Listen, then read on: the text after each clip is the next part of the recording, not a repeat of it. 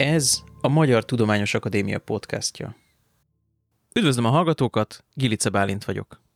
Örökítő anyagunk, a DNS, megfelelő körülmények között meglepően lassan bomlik el a halál után. A csontok kemény szövetük belsejében akár több tízezer éven át is hülyen őrzik tulajdonosuk családfájának és genetikai örökségének lenyomatát. Az archeogenetika módszereivel pedig ma már hozzájuthatunk ez az információhoz. De vajon hogyan formálja át ez a hirtelen jött elképesztő adatbőség a régészetet és a történettudományt? Milyen kérdésekre kaphatunk választ a Jurassic Parkon innen és Petőfi Sándoron túl? Erről beszélgetek mai vendégeimmel, akik mindketten a Bölcsészettudományi Kutatóközpont régészeti intézetében működő archeogenetikai laboratóriumból érkeztek. Köszönöm, hogy elfogadtátok a meghívást. És hogy rögtön a közepébe vágjunk, bevezetésként kérlek mondjatok pár szót a kedvenc kutatási témáitokról is. Én Széchenyi Nagy Anna vagyok, régészeti genetikus. Az utóbbi időszakból a kedvenc régészeti leletem, illetve embertani leletem, amivel volt szerencsém foglalkozni, az a kumbábonyi feltételezhetően avar kagánnak a földi maradványa volt.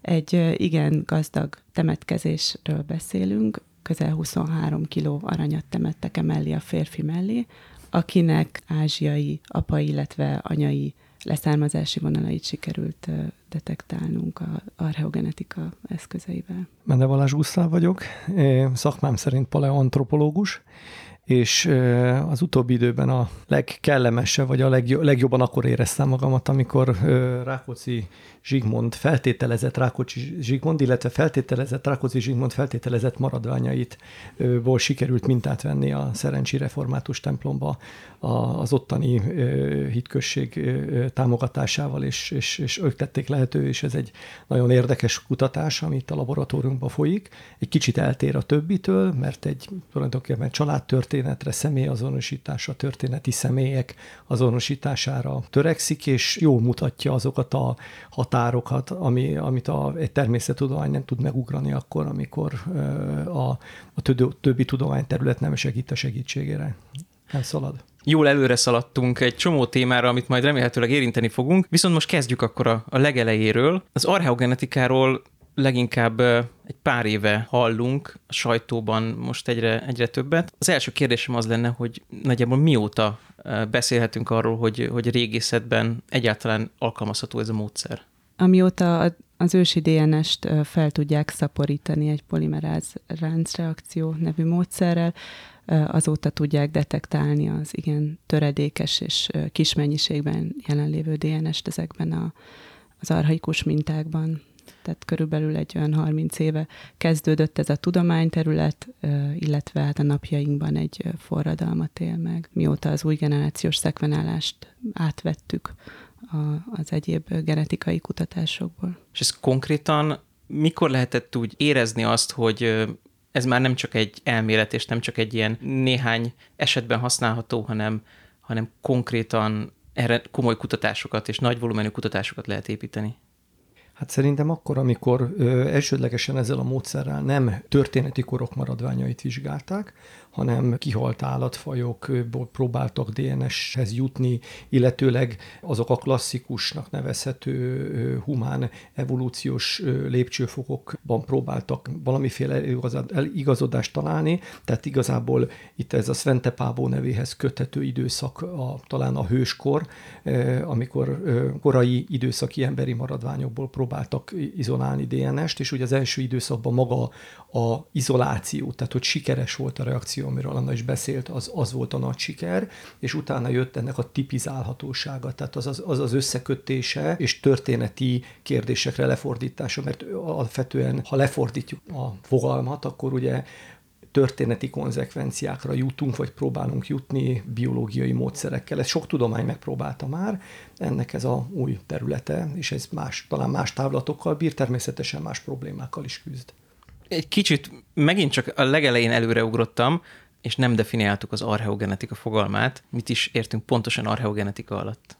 Archeogenetika alatt a régészeti feltárások során előkerült ősi arhaikus biológiai minták DRS vizsgálatát értjük, tehát ez lehet humán minta, lehet állati, akár növényeredetű, vagy akár a talajban élő baktériumok kutatása. Találkoztam ezzel a szóval, hogy paleogenetika, és nem tudom, hogy mi a különbség. Ez ugyanazt jelenti. Ez ugyanazt jelenti. Aha, talán abból a szempontból egy kicsit szélesebb, amit előbb mondtam, hogy, hogy ugye a történeti idők, tehát a régészeti relevanciával bíró időszak előtt, amit szintén régészeti módszerekkel tárnak föl, csak esetleg történeti beágyazottsága nincs, tehát itt tulajdonképpen a mezolitikum előtti időszak tekintetében is elvégzik ezeket a vizsgálatokat. Uh-huh. A mezolitikum körülbelül hány évre nézünk most vissza? Krisztus előtt olyan 8-10 ezer Aha. től visszafelé. Ebben is használatos, használható. Van egy fokú limit, ennek még nem tudjuk a pontos határát, de a tudomány ugye mindig ezeket a határokat feszegeti, úgyhogy lássuk. Mielőtt még a régészeti alkalmazásokra, amivel ti konkrétan foglalkoztok, arra térnénk rá, előtte még próbáljuk meg tisztázni az archeogenetikának ezt a határát, hogy nyilván vártatok már a kérdést, hogy Jurassic Park. Mennyire vannak a lehetőségek messze a Jurassic Parktól, vagy mennyire reális ez, a, ez az ötlet, ami abban a filmben volt, tehát hogy egy nem is tudom, 70 millió éves borostyán darabban megőrzött valamilyen rovarból, kiszedtek valamilyen DNS-t, és akkor abból tudtak dinoszauruszokat előállítani. Tehát egy, egy ilyen több tízmillió éves skálán mennyire tudhat megmaradni a DNS? Ez függ a, a körülményektől, tehát például egy fagyos környezetben állandó, állandóan fagyos talajból, permafrost talajból már sikerült 800 ezer éves lóból DNS-t kinyerni, illetve annak a, a genomját összerakni, de azért nagyjából úgy satszoljuk, hogy, hogy egy millió év fölé nem fog menni. Tehát egész egyszerűen annyira töredezik a DNS az idők során, még akkor is, hogyha állandóan fagyos környezetben van, hogy, hogy annál sokkal idősebb maradványból már nem tudunk használható DNS-t kinyerni.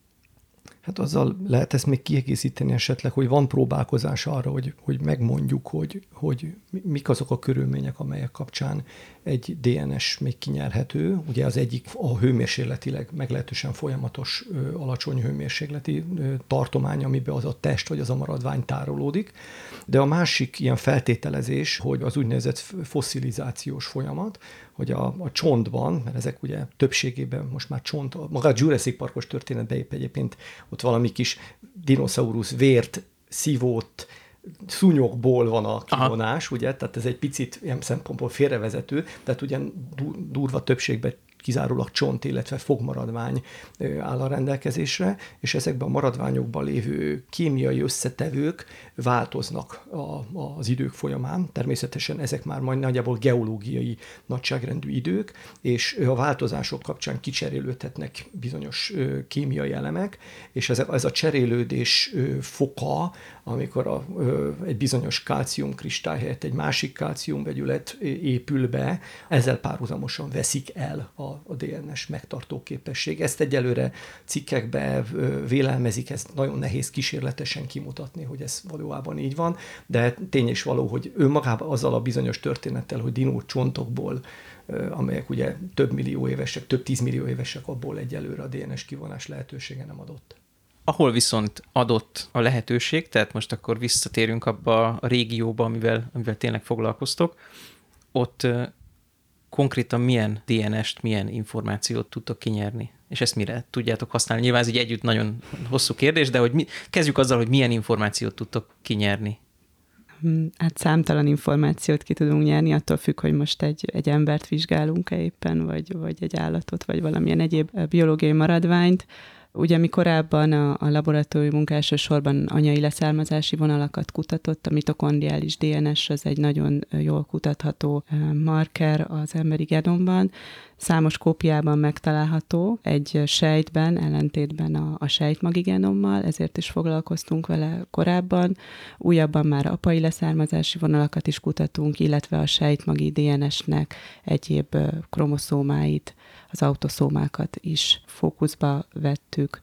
Ezek többféle kérdésre tudnak választ adni. Egyrészt egy-egy ember közötti biológiai kapcsolatot is kutatjuk, másrészt foglalkozunk olyan kérdésekkel is, hogy hogyan nézhettek ki ezek az emberek, milyen betegségeik lehettek, tehát ez egy másik vonal, akkor nem a humán DNS-t kutatjuk, hanem a, a szekvenált DNS mennyiségből kiszűrjük a, a bakteriális DNS maradványokat, illetve populációs szinten is egy egész csoportot is vizsgálva az egyes népcsoportok vagy populációk kapcsolatait keressük, illetve az ő keveredésükről próbálunk információkat szerezni. Mondtad ezt, hogy anyai és apai vonalak ezeket hogyan tudjátok, tehát mitől, mitől lesz valami egy anyai, és mitől lesz egy apai vonal? Mitokondriális DNS az anyai ágon öröklődik, uh-huh. tehát egy anyának a gyermekei öröklik, és a fiú nem adja tovább, uh-huh. csak a csak a lány így anyai oldalon, az Y-kromoszóma pedig apai vonalon, tehát apa a fiának, és az a fiú gyermekeinek továbbadja.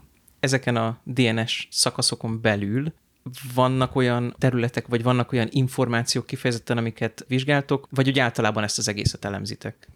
Vannak célrégiók is, igen, vannak olyan területek, amelyek variábilisabbak, vannak olyan területek, amelyek inkább konzerváltabbak, mi inkább a variábilisabb régiókat vizsgáljuk, de vannak olyan vizsgálatok is, tehát a teljes genom vizsgálatoknál ott van, hogy, hogy az egészet hasonlítjuk össze az egésszel, uh-huh. tehát uh-huh. hogy ez, ez teljesen változó. Amit mondtál, abból ez egy nagyon megütötte a fülemet, hogy azt tudjátok vizsgálni, hogy hogyan néztek ki emberek. Mondj rá kérlek egy példát. A pigmentációban szerepet játszó géneket vizsgáljuk, uh-huh. illetve a szemszín, hajszín, bőrszín, ezeknek az árnyalataira próbálunk következtetni. Ezek általában olyan helyek, amelyek úgynevezett polimorf helyek, tehát hogy, hogy egy tulajdonság az többféle változatban jelenik meg, uh-huh. és akkor ezt a változatnak a helye a változatot meg tudja mutatni, legyen itt egy betegségre való hajlam, vagy egy laktózérzékenység, vagy egy, egy, egy alkoholbontási képesség, minden, mindent. Ezek olyan jellegzetességek, amelyek ugye nem elsősorban fenotípusosak, tehát ránézése, mint a, a pigmentáció, a szemszín, hajszín, meg, meg a bőrszín, hanem saját betegségei, és ez tulajdonképpen valamilyen mértékben egy evolúciós folyamatot is kirajzol. Tehát az, hogy egyedileg igazolunk valakin valamit, az csoport tudatosan több adat kapcsán egy kronológiai skálán az adatokat kumulálva az mutathatja, hogy egy bizonyos betegség vagy jelenség, egy ilyen polimorfizmus, egy emésztési rendellenesség az hogyan alakult ki, az volt régebbi időszakban, nem volt, mostanság szaporodott fel valamilyen ok miatt, és ezek egy elég széles körű kutatásnak örvendenek most. És ezeket a mintákat, amiből magát az örökítőanyagot konkrétan kinyeritek, ezek honnan származnak ezek a minták? Úgy értem, hogy van egy csontváz, vagy valami, amit találtok a földben, vagy bármilyen minta, bármilyen lelet, akkor honnan szoktátok ezeket a mintákat venni? Vannak erre most már meghatározott protokollok, ugye két esetőség van. Az egyik esetőség onnan közelít, hogy hol van a emberi csontmaradványban az általunk éppen adott pillanatban tudottan legnagyobb legjobb megtartású DNS állomány. Ez az egyik, tehát akkor azt a mintavételi területet kell megcélozni ahhoz, hogy egy vizsgálat minél eredményesebb, illetve minél nagyobb átteresztő képességű legyen, minél több adat kijöjjön hmm. belőle. Jelenleg ez egyébként a árával is a vizsgálatra befetszölt anyagiakkal is természetesen összefüggésben van. A másik pedig az, hogy mi marad meg. Tehát, hogyha nekem van egy személyazonosítás kapcsán egy maradványom, és el kell végeznem, vagy meg kell próbálkoznom vele, akkor abból kell kiindulnom, ami van. Tehát ez két oldalról is megjelenik, és a harmadik pedig az, hogy mit kutatunk, ugyanis az utóbbi időben például egyértelművé vált, hogy az a csont állomány rész, ami a koponyának egy jellegzetes bazális elhelyezkedésű csont részéből nyerünk ki, az rettenetesen alkalmas, nagyon jó bizonyos típusú vizsgálatokra, de például patogén jellegű vizsgálatokra, amiről most szó volt, arra például nem jó, arra hogy továbbra is úgy néz ki, hogy a fogak a jobb választása a, a DNS mintakinyerése tekintetében. És ez a bizonyos rész, vesztek, ez egy anatómiailag meghatározható dolog? Igen, sziklacsontnak nevezik. Uh-huh. Tehát a koponyának ez a sziklacsonti része. És ezt lehet tudni, hogy ez miért ennyire, ennyire jó erre? Egyszerűen nagyon intakt és nagyon tömör csontállományjal bír. Tehát uh-huh. nincs annyira kitéve a, a talajban különböző hatásoknak valószínű, hogy ilyen akusztikus funkció miatt ott, ott rettenetesen kemény, tehát fizikai értelemben is ez a kortikális megjelenése formája a csontnak még az átlagnál is sűrűbb, meg keményebb, és ez a, ez a denzitásben való eltérés, ez, ez vélhetően nagyobb DNS megtartó képességet is eredményez. És egyébként, hogyha ez nincs, tehát mondjuk lefejezték szegény, szegény embert, és fej nélkül van, akkor mi a teendő? Hát akkor jönnek a, a B, B verziók, meg a C verziók. Már a C. Igen, igen, már a C verziók, igen. Egyébként kor, korábban, amikor még ez a felfedezés, vagy ez a, ez a tény nem volt ismert, addig rendszeresen, amikor a laborunk indult, és a vizsgálatokat elkezdtük még annak idején a Raskó professzorikkal közösen. Ez mikor volt? Hát ez most már 2002-3, tehát Aha. most már, most már tényleg elég régóta megy ez, ak- akkor rendszeresen a, a combcsontnak az ugye reméltem, vagy, vagy élettani értelemben növe, úgynevezett növekedési metafizis fázisából próbáltunk kivágni egy darabot, kis vágtuk, de akkor még egészen mások voltak a, a mintakezelésnek a szabálya, tehát nagyon nagy mennyiségű porból kellett kiindulni ahhoz, hogy, hogy egy, egy vizsgálat sikeres legyen, több száz milligramm is lehetett egy kiinduló pozíció, most, most meg jellemzően 100 mg alatti minták szinte mindenféle vizsgálatra elegendőek. És hát természetesen megint csak mondom, hogy mikor mi marad. Tehát, hogyha egy borda darab marad, akkor abból próbálunk meg természetesen mindig mérlegeljük, hogy statisztikailag mi várható belőle, és hogyha tudjuk helyettesíteni a mintát egy másikkal, tehát egy, egy csontvázat akarunk vizsgálni, de úgy látjuk, hogy a mellette fekvő csontváz egy temetőben szintén ugyanolyan korú és ugyanolyan kérdésre tud választ adni, akkor, akkor azt vizsgáljuk meg. Tehát eh, most már ez a kényszer mondjuk egy nagyobb sírszámú temetőbe nincs meg, hál' Istennek. És ahol viszont ilyen nagyon speciális, eh, Balázs beszélt itt Rákóczi Zsigmondról, amikor tényleg arról van szó, hogy egy bizonyos személynek a csontjáról van szó, vagy, vagy mondjuk egy múzeumi példányról, amikor valamiért nagyon speciális. Most tart-e már ott a módszer, hogy igazából mintát venni nem gond, vagy pedig eh, vagy nagyon-nagyon meggondolja mondjuk egy múzeum, hogy engedi-e, mit tudom én, egy csontból mintát vegyetek?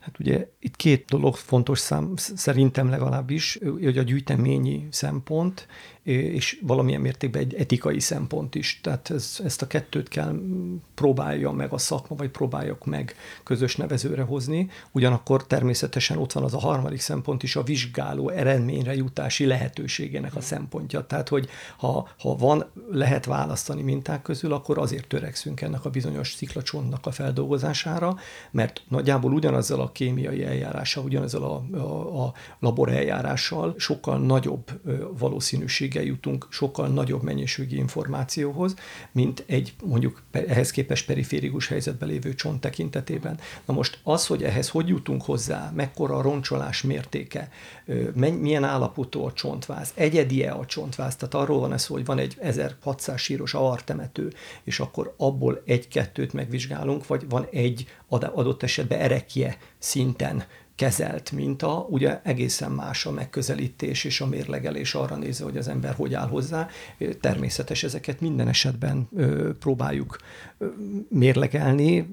Kérdés az, hogy mi győz a tudományos érdeklődés, a financiális lehetőség nyomása, hogyha én már egyszer vizsgálok és pénzt akkor biztos, hogy legyen belőle eredmény, vagy egész egyszerűen az, hogy, hogy minél kevésbé roncsoljunk, illetve a, a vizsgált anyag későbbiekben is vizsgálható maradjon.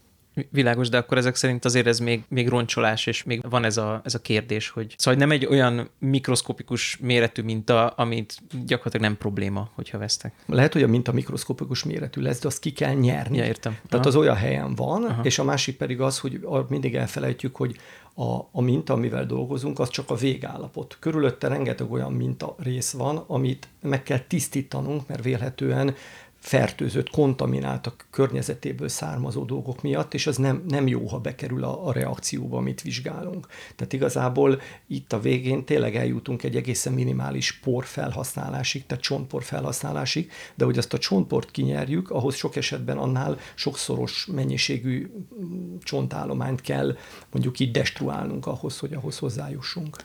És egyébként ez a módszer maga, amikor megsokszorozzátok kémiai módszerrel az elérhető DNS mintát, ez a módszer ez mennyire érzékeny az arányokra, tehát arra, hogy van egy nagyon pici szennyeződés a, a mintában, és egyébként a nagy része 99%-áról tudjuk, hogy az, az biztos, hogy abból a bizonyos emberből van, de mondjuk rákenődött valakinek a új lenyomatáról valami. Ezekre az arányokra mennyire érzékeny ez a módszer? Tehát korábban ezzel a polimeráz láncreakcióval szaporítottunk, majd zenger szekvenálással szekvenáltunk, akkor érzékeny volt a módszer arra, hogyha egy másik ember szennyezte be a mintát, mert az ember mitokondriális DNS-ére specifikus reakciót állítottuk össze. Mostanában a laborban már úgynevezett DNS könyvtárakat készítünk, egy molekuláris bárkóddal jelöljük a mintáinkat, hogy utána ki tudjunk szűrni további laborszennyeződést, illetve a mintákat majd egyben szekvenálhassuk egy új generációs szekvenáló készüléken, Ekkor, amikor ezek a szekvenciák elkészültek, bioinformatikai módszerekkel választjuk szét a humán emberi DNS-t a nem emberitől, illetve a szennyeződéseket. Ezzel kontrolláljuk, vagy monitorozzuk, utólag ellenőrizzük. Tehát egész más megközelítést használunk az utóbbi néhány évben, mint mondjuk a, a 2010-es évek elején, vagy a 2000-es években. De hogy maga a módszer, tehát amikor mondjuk most egy tehát nem, nem régészeti példát mondanék, hanem elképzelek egy olyan készüléket, amelyikkel mondjuk DNS vizsgálattal lehet növényt határozni. Biztos, egy, biztos van is már ilyen, vagy lesz ilyen, és egyszerűen azt mondom, hogy itt van ez a kis növényke, ebből letépek egy levelet, és szeretném meghatározni, de mondjuk a levélre rákenődött másik nem tudom én hány növénynek a, most nem virágport mondok, de, de valamilyen, valamilyen anyaga, és, és ezt beteszem ebbe a gépbe. És akkor ez a gép azt fogja nekem mondani, hogy amit te tudni akarsz, az ez a növény, és még mellette van egy százalékban, vagy fél százalékban valami szennyeződés. Ezt most nem, nem teljesen vettem ki a szavaidból, ez, ezt... Ez lehetséges, ez, ez lehetséges napjainkban az úgynevezett shotgun szekvenálással, amikor mindent szekvenálunk az L1-ben, ebből az úgynevezett DNS könyvtárból, és akkor utólag kiszűrjük belőle a humán DNS-t, illetve az úgynevezett endogén DNS-t, a saját DNS-ét a mintának. Tehát erre van lehetőség.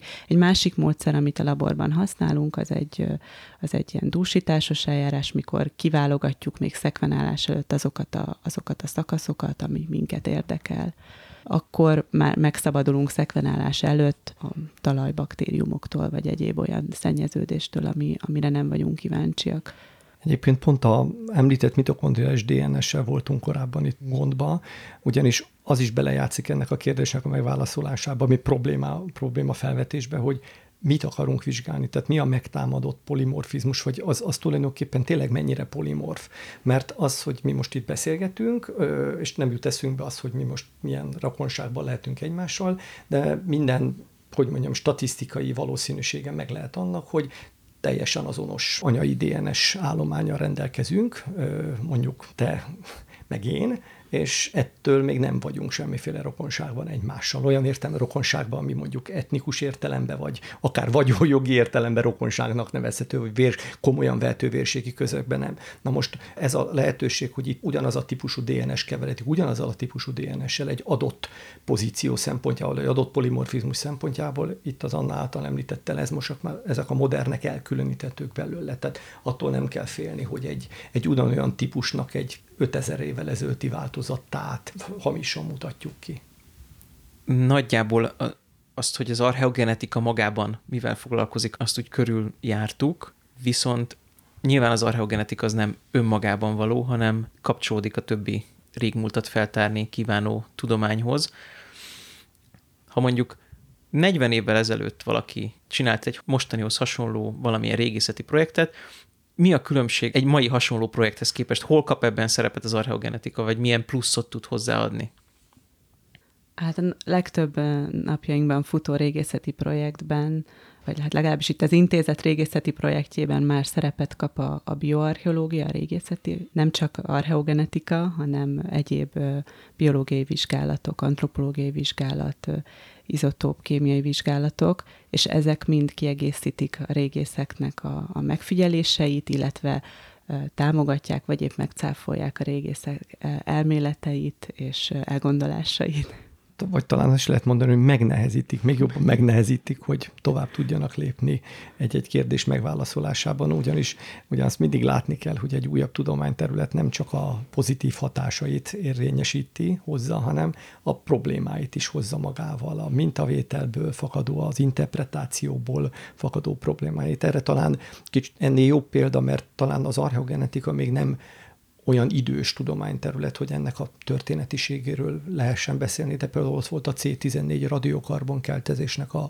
a, hogy mondjam, tudománytörténet, ahol voltak óriási felfutások, visszaesések, elbizonytalanodások, új technológiák jelentek meg, kalibrációs modellek jelentek meg, jelenleg a matematikai, statisztikai analízis tartományban nyom kívül már nem is szabad értelmezni egy adatot, tehát így ránézek, és az egy adat az már tulajdonképpen így nem is fogható föl, legalábbis mi ezt tanuljuk a többi kollégától, aki ehhez ért, és nagyjából ez is, ez is jellemző az archeogenetikára is, hogy újabb kérdéseket enged megválaszolni, vagy hagy megválaszolni, vagy tud megválaszolni, ugyanakkor újabb problémákat vet fel, és újabb nehézségeket hoz az interpretációba és mik ezek az újabb kérdések, amire egyetem van esély most már archeogenetikával, és eddig nem volt?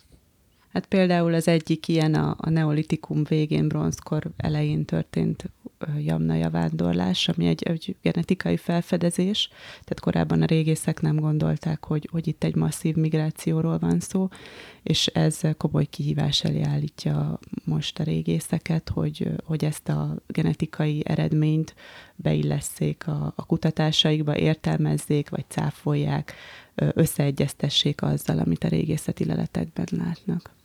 Tehát ugye a leletekben gondolom anatómiailag látják, hogy milyenek ezek az emberek nagyjából, meg, meglátják a tárgyaikat. Új, új tájtípusok megjel, megjelentek abban az időszakban, de nem olyan mennyiségben, hogy, hogy ebből ők egy, egy vándorlást feltételezzenek. Más korszakokban pedig a régészek, főleg a 1990-es években még vándorlásokat feltételeztek, amit aztán további régész generációk inkább megcáfoltak, és most ezekben talán az archeogenetika tud majd segíteni. Tehát ilyen például egyéb bronzkori népcsoportok, kultúrák cserélődése, változása, amit nem tudunk pontosan magyarázni, vagy akár a népvándorláskor számos kérdése. Vajon az elit cserélődött, vagy tényleg népek mozogtak, volt egy alaplakosság itt a Kárpát-medencében, ami folyamatos volt, vagy kisöpörték egymást itt a népek a népvándorlás során.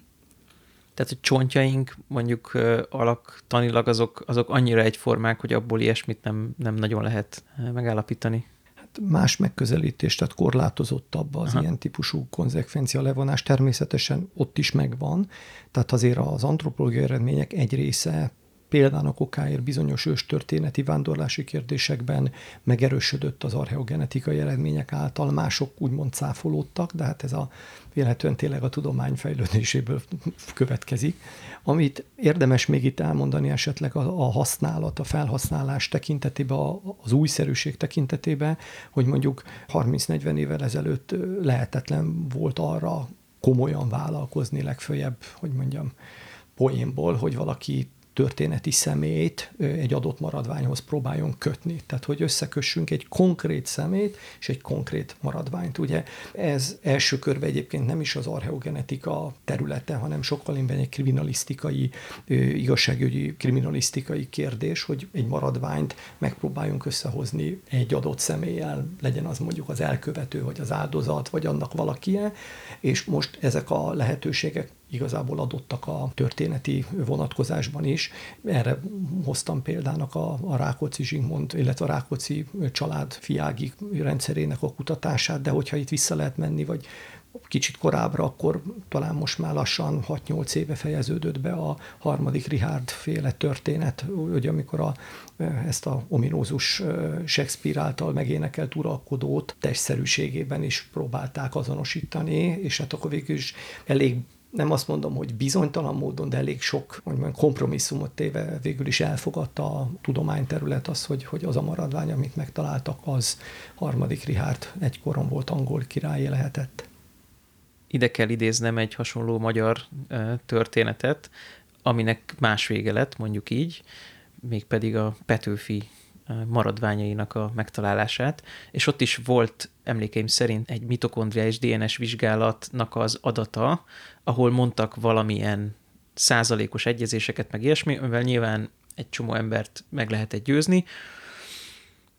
Miért nem ugyanez? Az miért mondanak mást azok a százalékok, mint itt, vagy mi volt más abban a sztoriban, ha, ha ezt valahogy röviden... A dolog hát egyébként lehet... nagyon egyszerű, tehát most bizony, nagyon bonyolultnak tűnik, egyszerű. A harmadik Richard féle vizsgálatnál az elvégzett genetikai vizsgálat igazolta azt, hogy ez egy férfi. És mivel ugye ennek ellentmondó információ nem volt a történeti forrásokban, hogy harmadik Richard esetleg valamilyen ilyen női imitátorféleség lett volna, ennek kapcsán az ő férfisége az, hogy a maradvány genetikai értelemben férfinek minősül, tovább engedte a vizsgálhatóságát. Tehát az volt az egy bázis lépés. Férfi vagy női a maradvány. Hmm. Na most a ominózus Petőfi maradvány esetében ott legelőször is az amerikai kutatók, akik, akiket felkértek a vizsgálatra, azok a morfológiai, amerikai morfológiai megállapítással ellentétben, megerősítve egyébként a magyar-orosz akkori akadémiai vizsgálóbizottság eredményét, nőinek minősítették a csontvázat. Ez egy logikai sor, és abban a logikai sorban nem lehet hamarabb vizsgálni a mitokondriás DNS mintázatot, mint azt a kérdést, hogy egy maradvány férfi vagy nő. Hogyha a maradvány az nő, akkor praktikusan nem lehet Petőfi Sándoré. Tehát innét a kérdést félre kell rakni, és ezt így, így kell kezelni. Nem így történt, és így jöhetett mindenféle, hát azt mondom, szamárság és mindenféle blőd elképzelés a történetbe.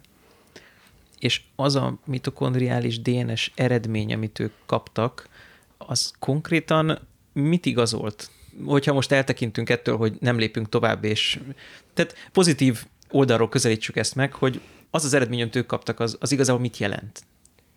Tudomásom szerint ezt kínai kollégákkal végeztették el kínai laborban, és szereztek valahonnan nőági leszármazottakat, tehát anyai ági leszármazottait, illetve anyai ági rokonokat, és az anyai rokonoknak a mitokondriális típusával próbálták összevetni a Petőfi Sándor féle maradványokból kinyert dolgot, és ott találtak egy, mondjuk így egyezéseket, de ugyanakkor volt, ami meg nem egyezés volt, és egy ilyen, egy ilyen nagyon-nagyon bizonytalan, és szerintem komolyan a kínai kollégák által se vállalható szakmai véleményt hoztak létre, de mondom, ezt nem is szabadott volna már elvégeztetni, hiszen hmm. maga az alapvizsgálat az, az olyan, tehát a igazságügyi megközelítésbe az számít, hogy férfi vagy nő, hogyha akkor onnan nem megyek tovább, úgyhogy hmm és egyébként egy rendkívül gyakori mitokondriális típusról van szó, tehát ez a H csoport, amiben Európa 40%-a tartozik. Annak a mitokondriális DNS-nek, a vizsgált DNS-nek is csak egy kicsiny szakaszát nézték, tehát igazából igen kicsi bizonyító erővel bírna, akkor is, hogyha teljes egyezést találtak volna az anyai leszármazottak és a feltételezett Petőfi maradvány között. Mik is ezek a haplócsoportok? A mitokondriális DNS-nek van egy törzsfája. Minden ember egy közös úgynevezett mitokondriális évára vezethető vissza anyai ágon, tehát képzeljünk el egy fát, ami a törzse felől szétágazik.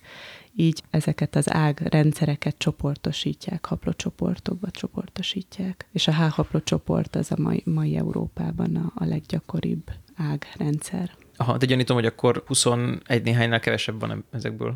Hát, hogyha, mert hogyha egybetűs... Igen, uh, igen, hát az aha. ABC betűt igen. adták ki ezeknek a csoportoknak, de ezeken belül vannak alcsoportok, hm. tehát hogy az elmúlt években egyre több embert vizsgáltak, egyre jobban mentek lejjebb ezen a fán, vagy az ágakon följebb, ahogy ezt elképzeljük, és vannak ilyen alcsoportok, hogy H41, meg H42, stb.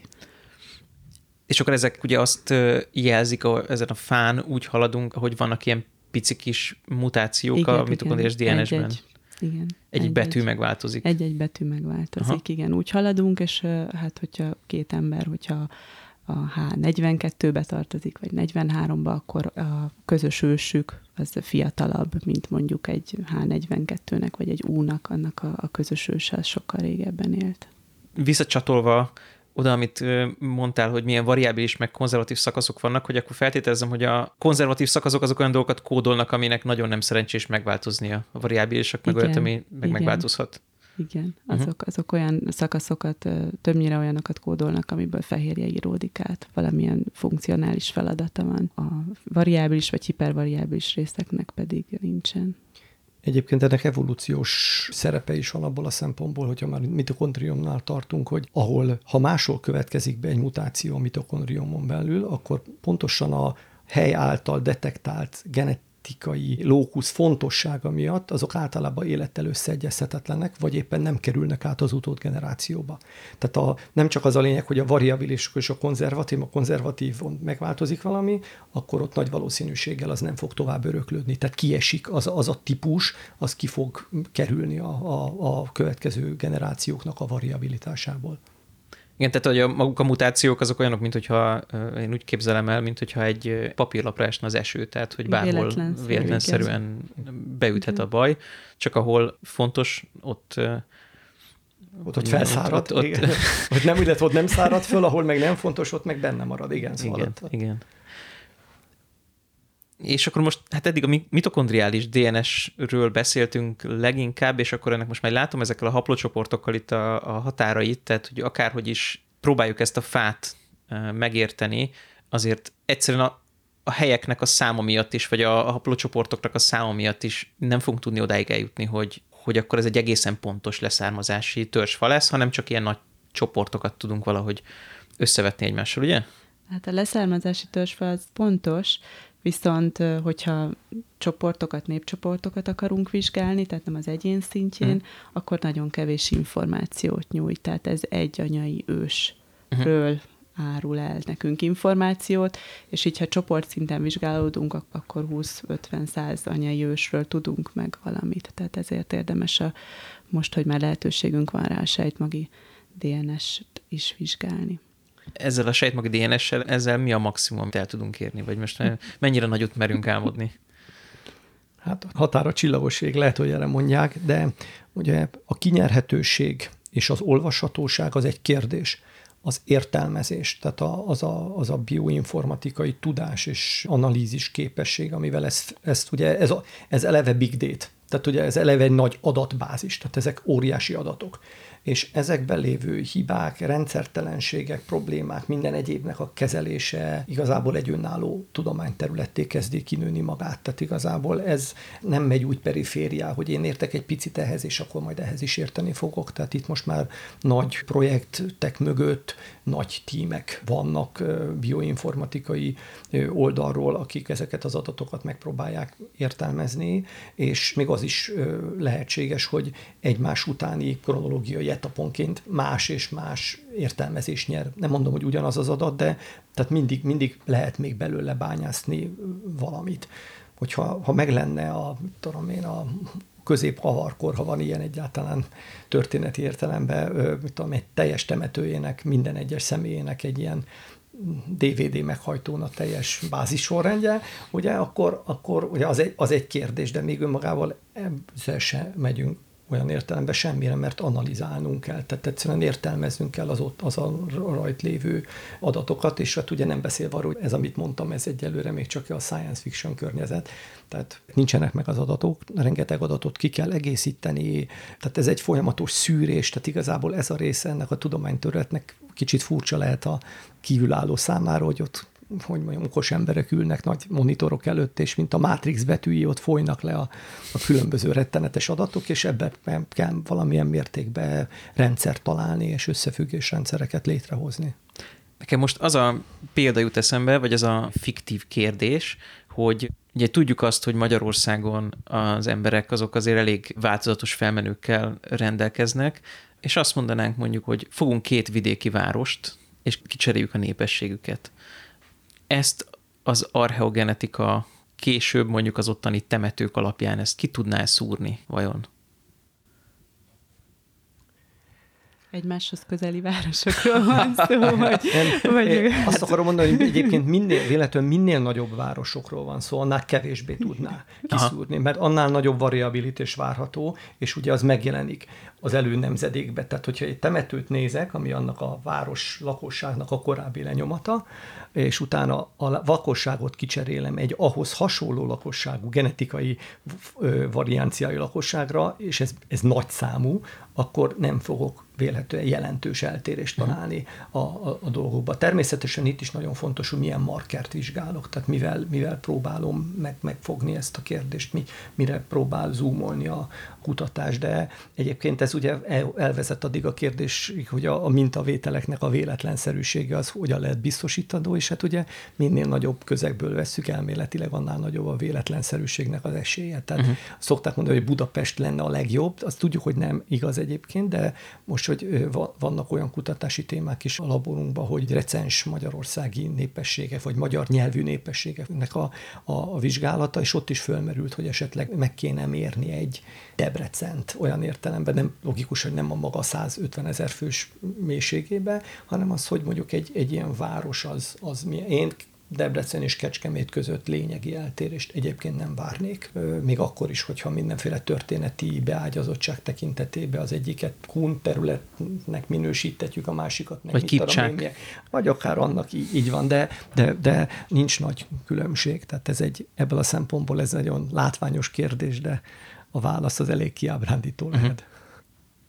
Amin fogalmam nekem ezekről a régészeti feltárásokról, meg ilyesmikről van, van, hogy mondjuk építenek egy autópályát, kiásnak ott valamilyen, mondjuk egy temetőt, és látjuk azt, hogy milyen tárgyaik vannak, látjuk azt, hogy hogy éltek, és azt mondjátok, hogy most az archeogenetikával valamennyire azt is lehet tudni, hogy mi a származásuk. Az lenne a kérdésem, lehet, hogy egy kicsit ilyen, ilyen bonyolult megfogalmazással, hogy a történettudománynak a képe arról, hogy egyáltalán mik mozogtak az írásos története rendelkező idők előtt. Tehát, hogy mik voltak azok az egységek, amik mozogtak, hogy arról a fogalomról, hogy nép mondjuk, ezekről a fogalmakról az utóbbi 30 évben más lett a gondolkodásunk ettől, hogy archeogenetika van. Vagy csak ugyanazokat a fogalmakat használjuk, de most már finomabban tudjuk, hogy kik mozogtak.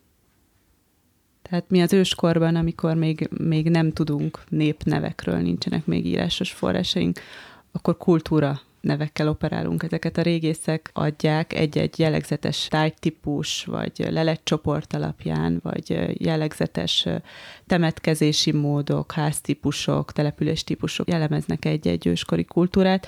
Mi ezeket a kultúrákat használjuk, mint egy ilyen csoportosítási eszköz, de egyáltalán nem lehetünk arról biztosak, hogy ezek a kultúrák, tehát akik hasonló edényeket használtak, ők valóban azonos nyelvet beszéltek-e, volt-e valamiféle összetartozás tudatuk így egy-egy kultúrán belül. Tehát ez egy komoly kihívás, illetve probléma forrás lehet a mi kutatásunkban mi, mi, mi volt a kérdés folytatása, hogy, hogy, hogy változott erről hogy változott a, a képünk? Még, még közben eszembe jutott talán egy még jobb... Tehát nem, mi nem definiáljuk újra az etnikum vagy kultúra fogalmakat a genetika eszköztárával, hogyha nem. Hát leginkább megkérdőjelezzük, hogy, hogy ezek vannak-e, tehát hogy mhm. érvényesek ezek a mhm. fogalmak, amire utalsz, az, az valószínű az, hogy egyre inkább ezeknek a fogalmaknak a vaskos értelme megkérdőjeleződik. Mm. Tehát, hogy tényleg lehet-e úgy kutatást végezni, hogy kijelentjük, hogy ez, ez és akkor az egy olyan bázis, ami aztán szent és értetetlen, és minden után arra épül. Na most biztos, hogy az archeogenetikának vannak van olyan adatai, amelyek ezt puhítják, tehát ellent mondanak neki, és rákényszerítik a kutatókat arra, hogy jobban mögé nézzenek a kérdésnek. Egyébként ennek nem hiszem egyébként, hogy archeogenetikai indítatása van, de például az angol régészeti szakirodalomban, meg, meg felfogásban már több évtizede megvan a maga magja, amelyet most már így Európa nagyobb részén elfogadnak ez az identitás régészeti hozzáállás, tehát hogy annak az adott sírnak ne etnikumot tulajdonítsunk, uh-huh. hanem sokféle identitás sokféleségét. Tehát lehet egy ilyen is, lehet neki egy kulturális identitása, egy vallási identitása, anyaggal összefüggő identitása, és ez ugye árnyalja ezt a képet, hogy valamiről uh-huh. kimondjuk azt, hogy ez ez vagy nem az. Az viszont továbbra is logikus, hogy a történeti forrásokban megjelenő adatok, hogyha azokat történeti kritika alapján, forráskritika alapján komolynak veszünk és elfogadhatónak tartsuk, akkor azokhoz hozzápasszintató régészeti jelenségek vagy történeti jelenségeket összevonjunk. Tehát amikor azt mondjuk, hogy megjelennek az avarok, vagy valami megjelenik egy, egy új csoport a Kárpát-medencébe, akkor annak van egy történeti adata, és a történeti adat mellett a régész kollégák beszámolnak egy új leletanyag megjelenéséről. Akkor ennek a kettőnek a összevonása vélhetően logikus lépés, vagy a kettőnek az egymásról a reflektáltatása, az megint más kérdés, hogy genetikailag ez, ez tényleg eltérő csapat-e, vagy lett ugy, ugyanazok, csak más típussal temetkezve, vagy egy újat hoztak létre, vagy közben átöltöztek, vagy közben vallást váltottak, vagy közben nyelvet váltottak, mert ugye minden minden lehetséges. Egy dolog nem lehet az egyén a genetikai pozíciót, azt nem tudja megváltoztatni. Ez szerencsés dolog.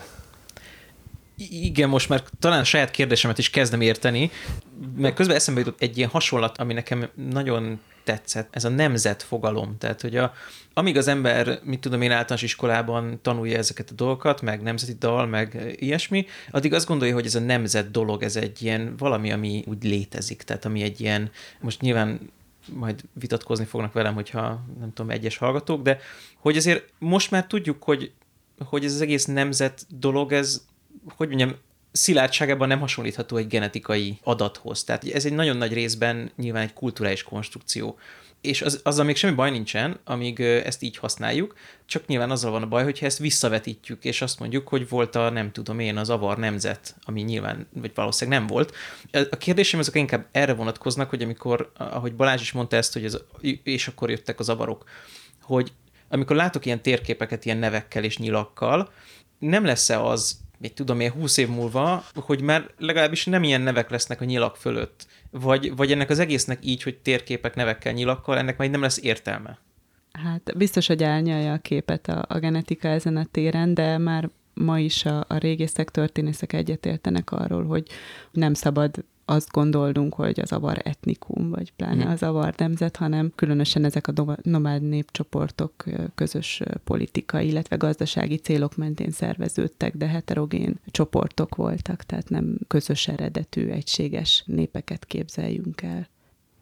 Ugye érdekes kérdés ez az eredet tudat, vagy annak a, a képessége, hogy vajon volt-e, mert ugye ezt igazából bizonyítani, cáfolni nem tudjuk. Tehát amikor mindig fölmerül a, akár a magyar hogy mondjam, közpolitikába ez a hun magyar rokonság kérdése, arra nincs módunk és eszközünk, hogy azt cáfoljuk vagy alátámasszuk, hogy egy honfoglaló egyén, annak volt-e valamiféle hun tudata. Tehát az, Aha. hogy ő, ő gondolt-e úgy a, az saját őseire, amelyen belül a, a hun az akkoriban nekik valamit hunnak jelentő dolog, mert ugye ezt is árnyalni kell, az valamilyen szerepet játszott. Erre a genetika nem képes, de nem is célozza meg. Tehát ezt ilyen értelemben nem fogjuk tudni megmondani. Meglehetősen exaktnak tűnik az, hogy vizsgál a genetika bizonyos markereket, de ez teljesen kívül esik a vizsgálhatóságnak a keretein most nem ebben a kulturális értelemben, de amikor arról beszélnek, hogy mi a hunoknak a rokonai, vagy a leszármazottjai, vagy a nem tudom én, tehát valamilyen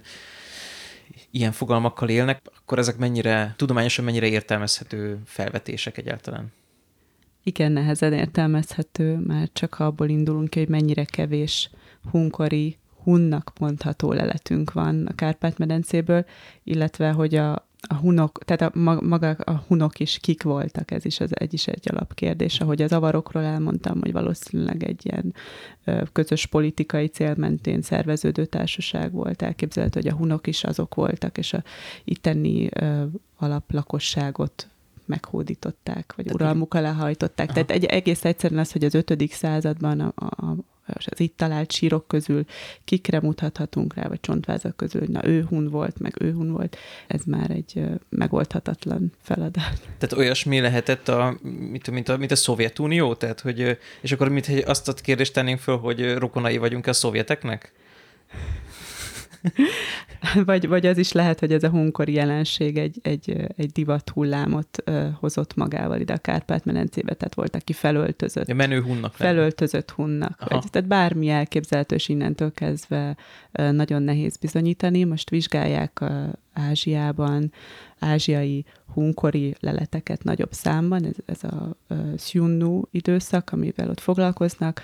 Az első genetikai eredmények alapján egy elképesztően heterogén, elképesztően változatos genetikai összetételű csoportról van szó, úgyhogy ez, ez az egészet még inkább megnehezíti, hogy mi az itteni hunkori leleteket kötni próbáljuk valamihez, és aztán azt pedig még, még jobb, de még jobb példa eszembe jutott az európai identitás, tehát mi európaiak vagyunk hogy ez ilyesmi is lehet akár, tehát hogy nem genetikailag, nem tudom egyébként mennyire vagyunk keveredve, de össze-vissza, tehát hogy egy németnek, vagy egy franciának, vagy egy angolnak is, angolnak van kevésbé, de hogy van európai identitása, és menő is tud lenni az európai identitás, de, de ugyanakkor egy elképesztő katyfasz van itt genetikailag nyilván.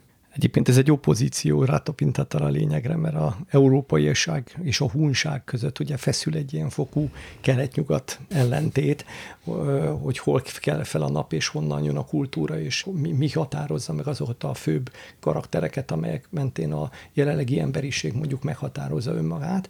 Egyébként a korábbi kérdésedre visszatérve, majdnem azt akartam válaszolni, amikor szóba került ez a, ez a városváltás ezt a városváltást, bármennyire hihetetlen, nem biztos a Kárpát-Velencébe csinálnánk meg, akkor is ugyanerre jutnánk. Tehát igazából ez a bizonyos heterogenit, nagyon heterogén, tehát nagyon változatos, de a heterogenitásába hasonló népesség, ez, ez tovább megy az országhatárokon, még, még a Kárpát-merencén is, mint földrajzi egységen tovább megy. Mm. Tehát adott esetben azt merném mondani, hogy egy középnémet városnak a német, tehát cserélném ki mondjuk egy magyarországi városnak a népességével, ott se lenne az a megakadás, amiről, amire rákérdeztél, mert uh-huh. egész egyszerűen bizonyos megközelítésben, bizonyos felbontásban itt ez a belső jelenleg élő népesség, tehát itt most tényleg a jelen, jelen recens népességről kell beszélni, meg annak a közvetlen pár évtizeddel előző, előző előzményeiről, az nagyon-nagyon hasonló. Ebbe alig-alig találunk néhány olyan elemet, ami utal az ő egyediségére, történetiségére, esetleg valamiféle eredetére. Tehát ez egy nagyon-nagyon-nagyon-nagyon erőteljes katyvasz, ami itt van, és, és ebben nagyon nehéz pontonként kijelölni, hogy most akkor ez az különbség ő között és ő közötte jelenti azt a típusú identitás különbséget, amit adott esetben egy középnémet városka lakói mondanak magukról, hogy már pedig mi frankok vagyunk, hát most akkor köszönöm. Egyébként az őskorban még könnyebb dolgunk van, volt, hogyha Ezt őskori mintákat volna. vizsgálunk, akkor még nem volt ilyen nagyfokú a keveredés, tehát ott, ott egyszerűbb genetikai vizsgálatokkal is meg tudtunk különböztetni csoportokat egymástól. Igen, ha már szóba hoztad az őskort, a kutatásokkal kapcsolatban két alapvető határt, vagy alapvető kiterjedtséget akartam tőletek kérdezni, hogy meddig terjed ki a kutatásotok. Ugye az egyik az nyilván a Kárpát-medence, úgy jön ide az őskor, hogy ott vannak nyilván időbeli rétegek, amikkel foglalkoztok. Mit tudunk, mi volt itt a Kárpát-medencében, legalábbis a, a ti kutatásaitok, amiket érintenek? Hát a mi kutatásaink az új kőkor elejével kezdődnek itt a Kárpát-medencében, időszámításunk előtt körülbelül 6000 évvel ezelőtt, akkor gyakorlatilag mondhatom, hogy a mi eredményeink alapján azt mondhatjuk, hogy az első földművesek valahonnan Anatólia területéről ebben az időszakban érkeztek ide a Kárpát-medencébe. Itt egy vadászó gyűjtögető lakossággal találkoztak, akikkel igen kismértékben keveredtek az elején, tehát úgy néz ki, hogy többnyire izoláltan éltek egymástól, egy-egy kapcsolatot létesítettek csak, majd ahogy az új kőkort váltotta a részkor, úgy egyre inkább összeolvadtak. De ez a vadászó gyűjtögető lakosság kisebb számban volt jelen, és ezért a, jelentősége is viszonylag csekély. Az azt követő időszak a bronzkor, ennek a genetikai hagyatékát most vizsgáljuk éppen. Ekkor már érkezett ez a korábban említett jamnaja genetikai hatás a sztyeppéről, illetve Európa északnyugati területeiről is jöttek ide népcsoportok. Ekkor a Kárpát-medencét úgy lehet elképzelni, mint egy ilyen nagy olvasztó tégely, vagy egy ilyen kulturális csomópont, és, és már igen változatos volt az itteni lakosságnak a génállománya és ezek a szegény vadászó gyűjtögető emberek, ők meddig húzták Európában? Ezt lehet tudni. Hát vannak nyomok arra, hogy a neolitikum későbbi időszakaiban is még egy-egy közösség viszonylag izoláltan élt, illetve Észak-Európába visszahúzódtak, és ott tovább éltek. De a többségük aztán egy idő után beolvadt, és a földműves genetikai hagyatéknak egy ilyen 10-20 százalékát tette ki az ő genetikai örökségük, tehát ez a vadászó gyűjtögető örökség, mondjuk itt például a Kárpát-medencében. Lehet ezt tudni, hogy ők egyszerűen csak visszább és visszább szorultak, vagy agresszió áldozatai is lettek? Vannak olyan helyek Európában, ahol, ahol vannak jelek agresszióra, de a másik oldalról is, tehát hogy a vadászógyűjtögetők voltak a, a támadók. De, uh-huh. de egyébként viszonylag csekély ilyen nyom van, vagy feltártunk föl ez idáig nem tudom, hogyan tovább, mert ugye most még azért hiányzik a Kárpát-medence kronológiájából nagyon-nagyon sokat a történeti időknek addig a részéig, amelyek mondjuk az, a genetikai vizsgálatok mondjuk relevánsan szóba jöhetnek, de nagyjából a, a bronzkornak a vége az, a, a, ameddig a mostani ideig szisztematikusan kutattunk, illetve ebbe a mi kutatásaink is szerepet játszottak. És Itt hol kezd... tartunk évezredben számolva? Hát igazából a Krisztus előtti első évezred, második évezred váltása, ez, a, ez az időpont, és akkortól indul el egy másik típusú migrációs folyamat, és ennek a kutatása most kezdődik, és az európai, illetve a világ kutatói intézeteinek az érdeklődési fókuszába ez kerül be, illetve ennek egy következő állomása maga a népvándorlás, amit így szoktunk ugye a magyar történeti környezetben megszokott nével illetni. Ennek a kutatása is most már kezd reális lenni. Ugye ez nem kimondottan a régészeti interpretációk problémája, tehát nem azért mondom, hogy kezd, mint eddig nem lett volna lehetőség rá, hanem ahogy említette Anna is, a variabilitás növekedés, a keveredés növekedés miatt a módszereknek fejlődniük kell, másoknak kell lenni a megközelítéseknek, mert míg egy neolit időszakban a lelet mennyiség, illetve a populáció nagyságok eleve meghatároztak valamiféle, hogy mondjam, nagyságrendet a variabilitásba, az a, a népvándorlásokkal, a, a migrációs keveredésekkel egy idő után annyira felerősödött, hogy ahhoz, ahhoz új hogy, hogy mondjam, új matematikai módszerek, uh-huh. biostatisztikai megfontolások kellenek, és egyszerűen más agya a történeti régészeti projektekben is. Ha jól értem, akkor hát ez a sweet spotnak az ellentéte, tehát hogy volt egy régebbi időszak, ahol nem volt akkor a keveredés, de nem is volt mondjuk írásos kultúra, van egy újabb időszak, ahol nagy a keveredés, de van már írásos kultúra, és van a kettő között egy rész, ami a, nem tudom én, a, nevezzük ezt sour spotnak, ahol nagy a keveredés, de még nincs olyan írásos, olyan írásos emlékek, amivel ezt, ezt jobban föl lehetne tárni. Ezt jól, jól értem? Mármint a népvándorláskor? Aha. Hát abból, abból az időszakból azért már van írásos forrás is. Aha. Nem tudom egyébként, hogy előnye vagy hátránya. Tehát ez Most ezek, ez, ezek értelmezése igen. is egy külön, igen. külön problémacsomag. Mert egy olyan prekoncepció lehet mondjuk egy elindulás, egy történeti vagy nyelvészeti szálon, ami aztán utána teljes fals kutatáshoz vezethet, független attól, hogy most a archeogenetika módszereiben rá tud-e mutatni arra, hogy ez fals-e, vagy létrehoz egy adatbázist, ami aztán utána úgy kering a nemzetközi légtérbe, és az, mindenki azt von le belőle konzekvenciát, amit akar.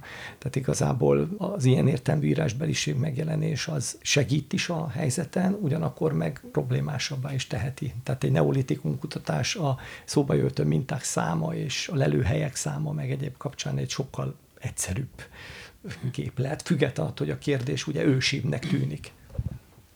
Én itt most arra is gondolok, egyrészt az írásos emlékekkel kapcsolatban arra, hogy nyilván a számok is azért, meg a megbízhatóságok is gondolom én azért növekedett a nem tudom én középkor vége felé haladva, de arra is gondolok, hogy, és akkor itt most eljutunk szerintem nagyjából oda, ahol a félig meddig, amiért itt összejöttünk, hogy ti most részese vagytok egy frissen megnyert Európai Uniós szinergiapályázat nak, amely a római birodalom vége utáni időszakot öleli át, és ezt vizsgálja, tehát pont az a időszak, amiről most beszéltünk, hogy már, már nagy keveredések vannak, és ilyesmi, és hogy én arra is akartam utalni ezzel az írásos dologgal, hogy van ez a mondás, hogy a történelmet a győztesek írják, és hát ugye a római korban nyilván a rómaiak voltak a győztesek, és gondolom tőlük van rengeteg írásos forrásunk erről, és a ugye nem értek hozzá, de gondolom azért a barbároktól viszonylag kevesebb. És hát ez a kérdésem, hogy mennyire vállalkozik erre az archeogenetika, hogy egy kicsit igazságot szolgáltasson azoknak, akik nem a nyertesek?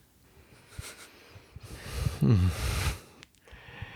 Hát csak hogy közben kitaláljam, hogy válaszoljak a kérdésre, egy másik részére kezdek válaszolni, vagy reflektálok. Ugye tényleg, tehát hogyha megnézzük azt a forrásadatoltságot, amit mondjuk a római időszak, tehát a római birodalom utolsó időszaka is még produkál, illetve ezzel párhuzamosan az a, az a mediterráneum, amiben ez megjelenik, akkor ez a forrásadatoltság ugye össze hasonlíthatatlan az ennek az időszaknak azzal a steppei vonulatával, ahonnan a kvázi barbárok vagy a néfándorláskori népek többsége mondjuk érkezik. Tehát itt van egy óriási különbség, ez nem tudom, hogy kinek fája vagy nem fáj. Amit tudunk információként, azt ezekről a társaságokról, azt se egyébként tőlük tudjuk, hanem azok a közvetítők közül, akik mondjuk a muszlim források, vagy azok az arab források, akik, a, akik kereskednek, akik közvetítenek a két régió között, és leírják az ott élő népeket, meg a történettudósok, az ókori történettudósok, Hérodotosztól kezdve Strabónon keresztül, tehát onnan vannak ennek ezek a források, ottani források, önmagukról, illetve nyugatról nincsenek. Tehát ez egy meglehetősen egyoldalú irány. Kínáról most egyébként nem beszélve, mert az egy kicsit más helyzet ebből a szempontból, illetve a kínai területről jobban mondva.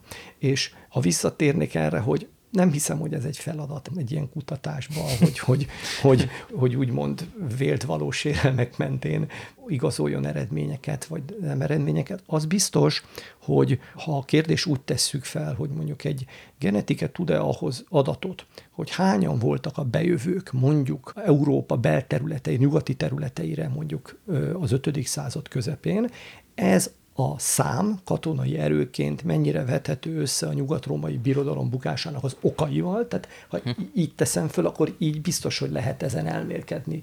De a, tényleg a kérdés az, hogy ezek, akik megjelentek, ezek szervezett katonai erők voltak, a szervezett katonai erők mögött milyen etnikus megoszlás, volt egyáltalán etnikus, ezek, ezek ilyen vállalkozások voltak, ugye fölmerült a névvándorlás fogalmának is egy kicsit a felülvizsgálat, hogy tényleg arról van szó, hogy így egymást lökögetik a népek onnan egészen a belső ázsiai területekről, a türk birodalom felbomlásától, és akkor így idáig egészen eljönnek.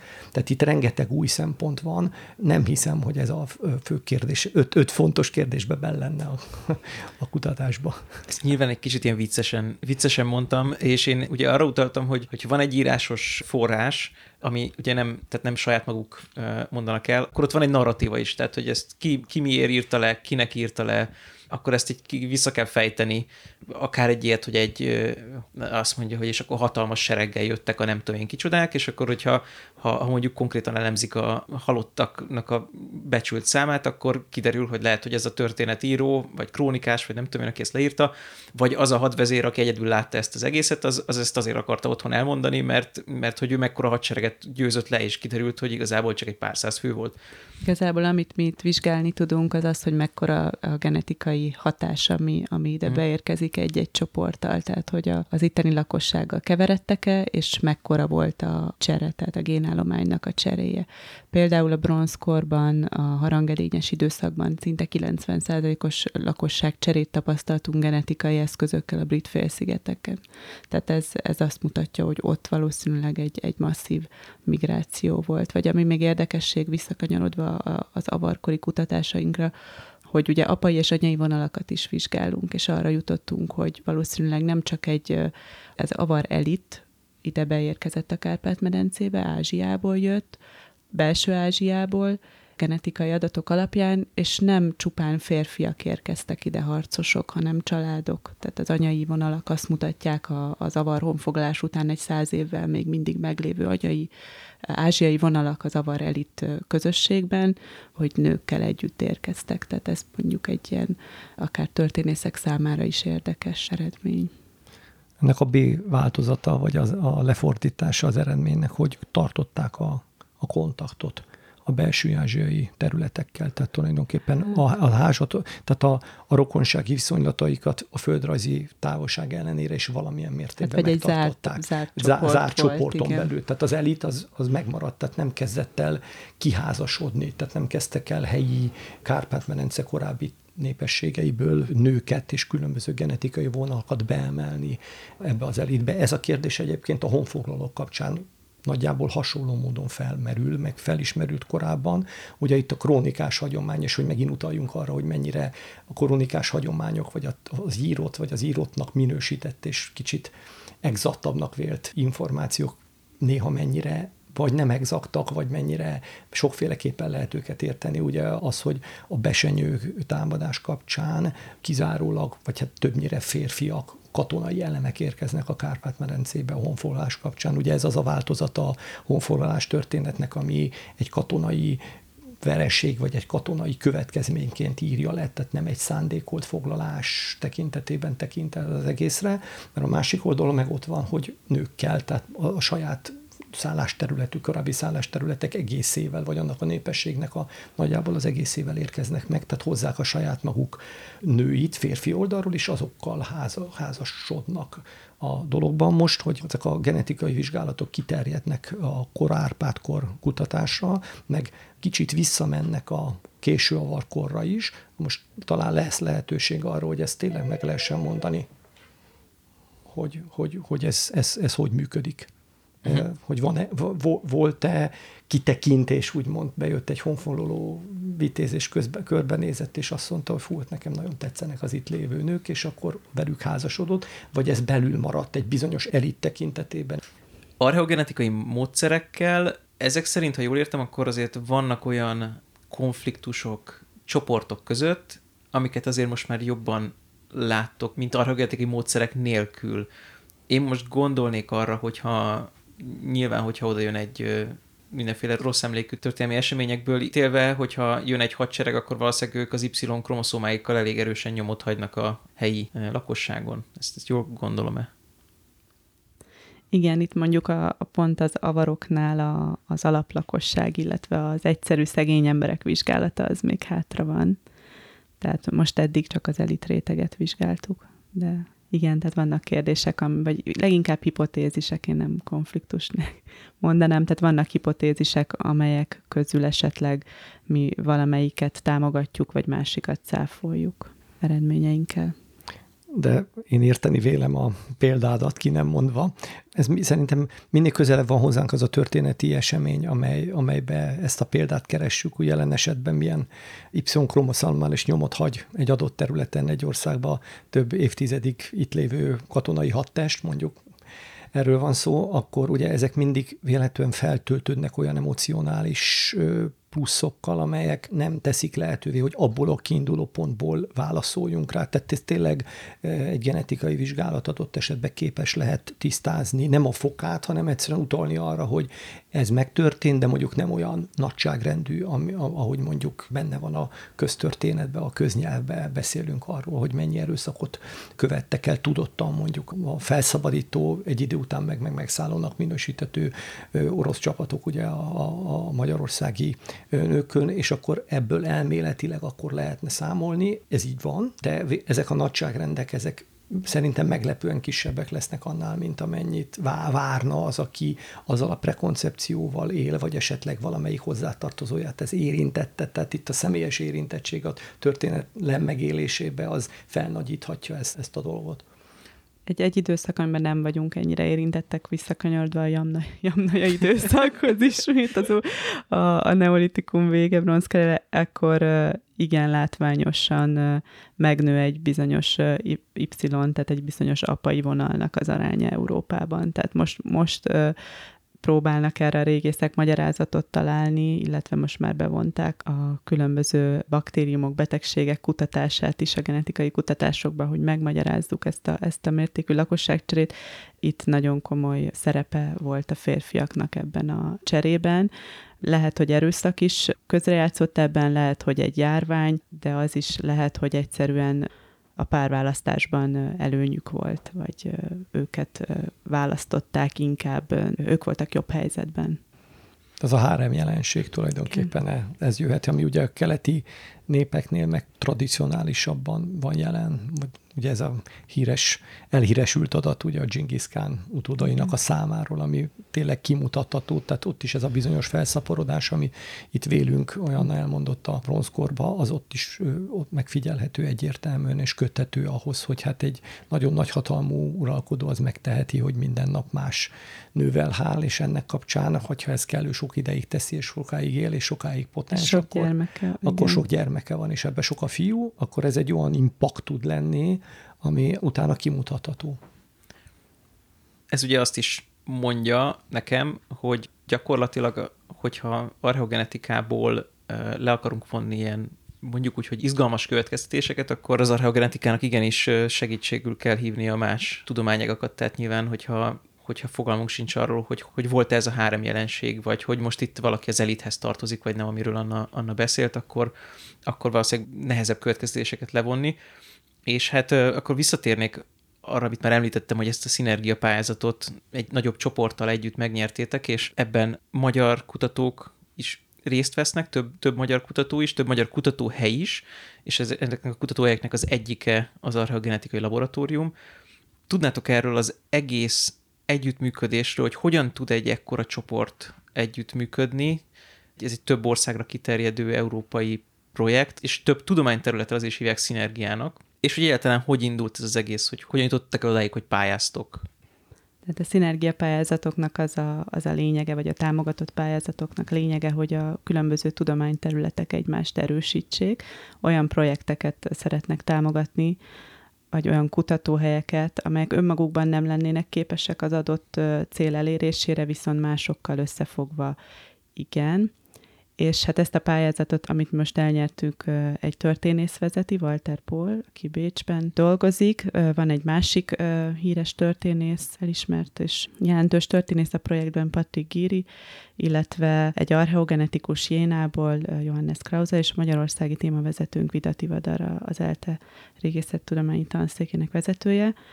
Tehát mindenképpen egy, egy multidisziplináris csapat, és a genetika mellett antropológia, geokémia és még klimatológia is segíteni fog minket, hogy egy közös eredményt érjünk el, illetve reményeink szerint egy új standardot, új mércét teremtsünk a népvándorláskor bioarcheológiai kutatásában. Milyen területet fog le konkrétan a vizsgálat? Földrajzi értelemben? Földrajzi értelemben, igen, első körben. Igazából Közép-Németországtól egészen észak-olasz területekig egy picit reflektál maga a pályázat is arra a pilot projektre, ami igazából egyrészt a csapatot tudományos értelemben összehozta, illetve adott egy fokú együttműködési mintát, amit biztos, hogy díjaztak a, az EU-ba a, a kiválasztás kapcsán, amikor nagyon szigorú feltételek mentén megítélték a támogatást. Ez pedig egy Langobard projekt volt, amely a Langobard vándorlást, illetve a Langobardnak nevezett népelemeknek az elba területektől egészen a észak területig, tehát a Lombardiáig, a mostani az utóbbi, utolsó őshazájuk, vagy az utolsó hazájukig való vándorlásukat próbálta követni, szintén már interdisziplináris vizsgálati módszerekkel, izotópkémiai módszerekkel, genetikai módszerekkel, tehát volt egy ilyen, egy ilyen előbb projekt, és nem azért, mert ez a langobárdokról szól, de nagyjából ez a, ez a területi régió, ez úgy nagyságrendileg megfelel annak, hogy honnan lesznek bevonva temetkezések, illetve temetőcsoportok a vizsgálatokba.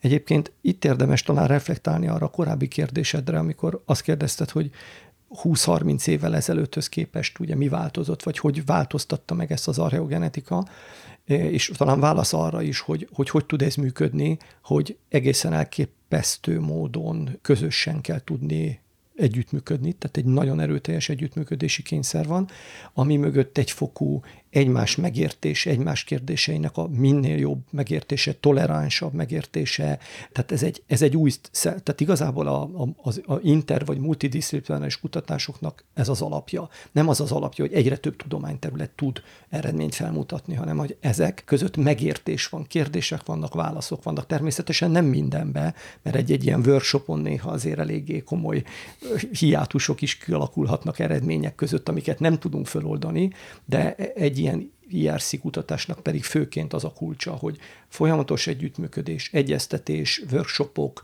tudományterületek különböző állásából fakadó új eredmények, újra pozícionálása, tehát ez a, ez a tudomány terület jövője nem csak régészetbe, hanem valószínűleg ebbe a egész multidisziplinális kutatásba. Ez novum. Tehát azt uh-huh. gondolom, hogy ez megjelent egyébként jellegzetes módon már korábban neolit és a bronzkori kutatásba, tehát jobban rá voltak szorulva pontosan talán a forrás adatok hiánya miatt, hogy a korábbi időszakban több területről vegyenek igénybe adatokat a kollégák, tehát ott hamarabb jöttek el ezek, a, ezek az együttműködési igények, és most eljött ennek is az időszaka, hogy ez a nagy időszak legyen úgymond megtámadva ezzel a multidisziplináris elemzési módszerrel. És hogy most már történészek is bekapcsolódnak a munkába, ugye? Igen. Őskori kutatásokba ők még nem és, vettek részt. És ebből mi mit várunk már, mint úgy értem, hogy mi magyarok, mire számítunk e- ebből, olyan kérdésekre, amik így a közvéleményt nagyon izgatják ebből az időszakból. Hát szeretnénk jobban megérteni a Kárpát-medence 5, 6, 7 és 8. századát, illetve még a 9. század elejét. Olyan kérdéseink vannak, hogy például mi történt a római kori alaplakossággal itt a Kárpát-medencébe elsodorták-e ők a, a különböző vándorló népcsoportok, vagy, vagy megmaradtak.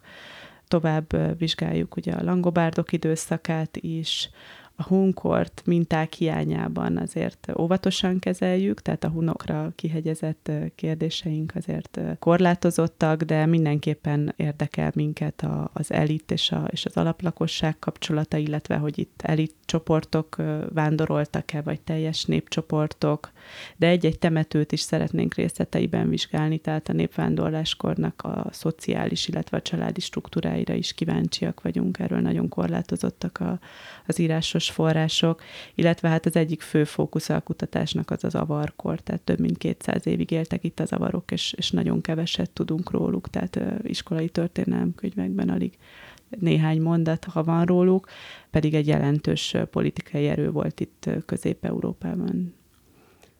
Annyival egészíteném még ki, és talán ettől érdekes igazából ez a kérdés, hogy azok a vizsgált dolgok, amiket említettet, ezek a vizsgálati főirányok, ezek most már talán kicsit más régészeti kérdésfelvetések mentén fognak érkezni. Tehát nem az a hagyományos, hogy akkor most középavar ilyen verettel, meg olyan verettel, és akkor azt a kettő között, hanem, hanem azok a már említett finomságok, finomodása, megváltozása a régészeti klasszifikációnak, csoportképzésnek, azok máshogy fogják föltenni a kérdéseket. És mivel ugye multidisziplináris az emzés, ott van az izotóp kémiai vizsgálatok, amelyek a, a mobilitás, a vándorlás, a táplálkozási lehetőség, a táplálkozás és a a társadalmi státus viszonya rengeteg mindenre választ tudnak adni, illetve újabb kérdéseket tudnak generálni, és azokat a fogalmainkat, hogy mondjuk egy sír szegény, azért, mert nincs benne 23 kiló arany, mint ahogy a kagánéva ben volt, az vajon megjelenik-e azon a szinten, hogy a táplálkozása milyen. Na uh-huh. most leadott esetben kiderülhet, hogy ugyanolyan húst evett, olyan mennyiségűt, mint az elit, és akkor ebből egy konzekvencia tud lenni, hogy ez a típusú táplálkozásból való eltérés, ez adott esetben nem jelenik meg a, a szociális, vertikális osztódásban. Tehát egész egyszerűen mindenkinek volt elég hús, amit, amit megehetett. Nem uh-huh. olyan, mint a adott időszakokban, amikor tudjuk, hogy a húshoz való jutás az horizontálisan elvágta egymástól az egyes rétegeket, nevezzük őket társadalmi osztályoknak kicsit rossz emlékű ö, ö, klasszifikációval, de ugye azért ez mind-mind olyan friss és új fuvallat ebbe az egész kutatási dologba, és ezért nagyon jó, hogy a történész kollégák, főleg két ilyen kitűnő történész kolléga, akik ben van, és a nevével ez, ez fémjelzi, és adja hozzá a, a, az inputokat, a kérdéseket, a problémafelvetéseket, ez kimondottan jó érzés beletartozni egy ilyen csoportba. Odáig vajon el fogunk-e jutni, hogy egy kort tudjunk úgy látni, hogy kiválasztunk egy adott rétegben levő, adott helyen lakó embert, és nagyjából tudjuk, hogy egyrészt ő vele mi történik, másrészt, hogy ő neki mik a kapcsolatai, és hát ezen a legjobb, hogyha nagyjából azt is tudnánk, hogy ő hogyan látja a világot, vagy mik számára fontos sarokpontja ennek a világnak, amit ő lát. Ehhez mennyivel jutunk közelebb, ha ezt a kérdést így fölteltem? Ez lehet, hogy inkább a genetikai információknak a régész és a történész kollégák által átrágása, megrágása és bizonyos dolgok újraértelmezése kapcsán nyer választ. Utalnék arra a kérdésre, hogy mi van egy sírban. Tehát, hogy, hogy mit gondol magára illető, tehát, hogy hogyan definiálta önmagát, hogy ami benne van a sírban, az az ön definíciója magáról, vagy pedig a, a, a közösség definícióira róla. Mondok egy talán egyszerű példát, hogy a neolit időszakban voltak olyan temetkezések, amiket vizsgáltunk mindenféle módszerekkel, és ott, ott lehetnek olyan tárgyak a, a sírban, vagy olyan tárgyak, amelyek a nyersanyaga az egyszerűen nem található meg a Kárpát-medencében, nem volt elérhető. Tehát magyarán valamiféle távolsági kereskedelemmel kerülhetett oda, vagy kellett, hogy oda kerüljön. Most kérdés az, hogy a illető részese volt ennek a távolsági, vagy ő is onnan jött esetleg arról, hogy ezt genetikailag meg tudjuk-e nézni, hogy esetleg egy mediterrán terület típusát mutatja inkább, mint egy másikat, ha egy adott esetben ez egy értelmes kérdés, de még az is lehet, hogy a temetési szertartás folyamán az őt ismerő közösség egy tagja, aki viszont tényleg benne volt ebbe a kereskedelmi láncba, beletett egy olyan tárgyat a, a sírjába, az ő emlékét a sírjába, és utána mi azt úgy definiáljuk, mintha ő hozzá tartozna, holott az egy a társadalom egy másik elemének, az őről ahol megemlékezés, egyszerű, egyszerű ajándék, tehát hogy uh-huh ajándékozok neked valamit, és akkor legyen az egy búcsú ajándék, vagy bármi, abból nem biztos, hogy lehet következtetni az egyénnek az összes többi, hogy mondjam, meglévő tulajdonságára. Tehát ezekbe a aprónak tűnő, de, de igazából végkifejlett tekintetében szerintem roppant fontos kérdésekre fog majd tudni választ adni, illetve segíteni a válaszoknak a megadásában a bioarcheológiai értelmezés, illetve adatolás. Tehát amíg ugye a bioarcheológia magáról a, a csontvázról, az emberről tud elmondani biológiai információkat, addig a, a sírban talált tárgyak adott esetben lehet, hogy inkább a közösséget jellemzik, vagy azokat, akik eltemették a, az elhunytat. Úgyhogy ezért ezeknek a, az összeillesztése nem olyan egyértelmű, hogy, hogy utána életrajzokat írassunk. Azok alapján, amit mondtok, akkor én valahogy érzek egy olyat, hogy, hogy valószínűleg az én elvárásaim is, meg de valószínűleg a társadalomnak az elvárásai is túl nagyok azzal kapcsolatban, hogy mennyire kellene beleélnünk magunkat azoknak az embereknek a, az életébe. Tehát ti mennyire látjátok, hogy ez a kettő közeledhet egymáshoz? Vagy a társadalom megérti kicsit jobban, hogy mik azok a határok, ameddig a ti kutatásaitok elmennek, és mi az, amit biztosan mondhatunk, vagy pedig ez egyszer el fogja érni, mondjuk nyilván nem az életrajzok szintjét, de, de hogy hogy azt fogjuk tudni, hogy tényleg, amit az előbb mondtam, hogy egy, tudom én, egy avar, nem tudom én milyen lovasnak mi járhatott a fejében. Hát, hogyha azt nézzük, hogy milyen sikere van, van most a vikingek filmsorozatnak, ugye a különböző videó megosztókon, meg most itt a reklámot félretéve, hogy az mennyire hiteles képet közvetít az adott korról, és ha ennek a képnek a hitelességéhez ezek a kutatások hozzá tudnak tenni, illetve pontosítják, illetve kényszerítik az adott esetben a filmes alkotókat, hogy jobban figyeljenek az ott tudomány szinten meglévő korhűségre, meg egyébre, akkor azt gondolom, hogy ezek már, már ilyen szinten is érvényesíthető társadalmi előnyök. Tehát az, hogy, hogy egész egyszerűen tényleg pontosodik az a dolog, talán kicsit kiemelkedik abból a rettenetes katyvaszból, ami igazából legyünk őszinték, a romai birodalom bukása utáni Európa, hát az, az most tényleg az ember csak sorolni kéne, hogy milyen népek, hogy merre, mit mondtak róluk, azok tényleg ott voltak, tényleg azok voltak, tényleg annyian voltak, hát tényleg úgy viselkedtek, tényleg az, ez, ez, ez ebbe minden egyes dolog már, már előre vívő dolog. Valószínű, hogy én legalábbis személy szerint azon vagyok egy talán picit visszafogottabb a pályázat sikerességének öröm ellenére, mert azt szoktam látni, vagy azt érzékeltem, hogy a, a prekoncepcióink, vagy a, a sikerre törekvés, vagy a valaminek a megmondásának az igénye az adott esetben negatívan befolyásolja a megmondás tartalmát. Tehát, hogy prekoncepciókat képzünk magunknak, és azokat fogjuk megválaszolni csupán azért, mert, mert olyan magasra tesszük magunkba azt, hogy itt most ez, most itt, akkor ez meg fogja válaszolni.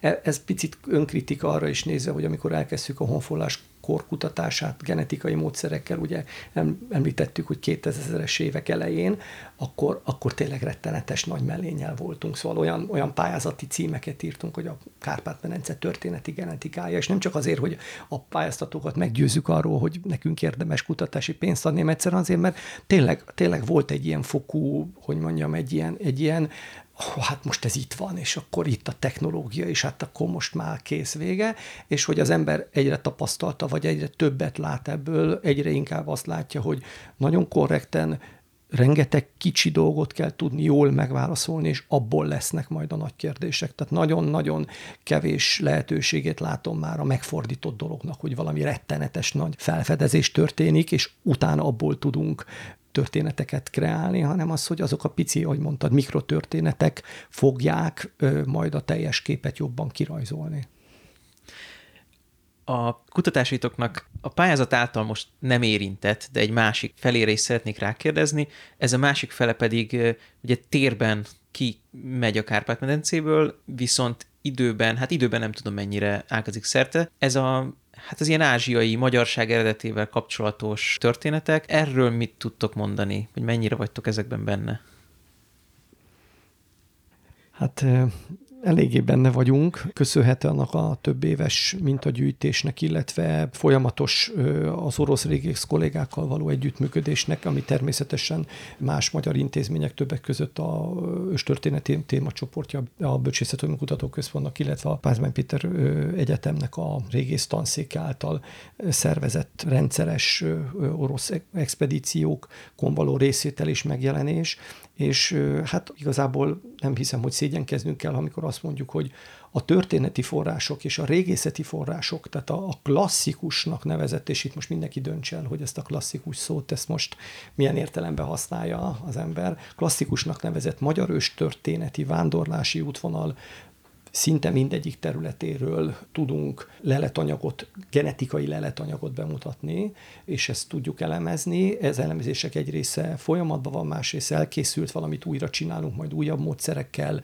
mélyebben is elemezzük azok az adatokat, a, azokat a állományokat, amelyeket korábban már mondjuk anyai ágon egyszerű mitokondriás elemzésnek vetettünk alá. Tehát ez egy olyan adatbázis, ami azért nagyon nagy érték.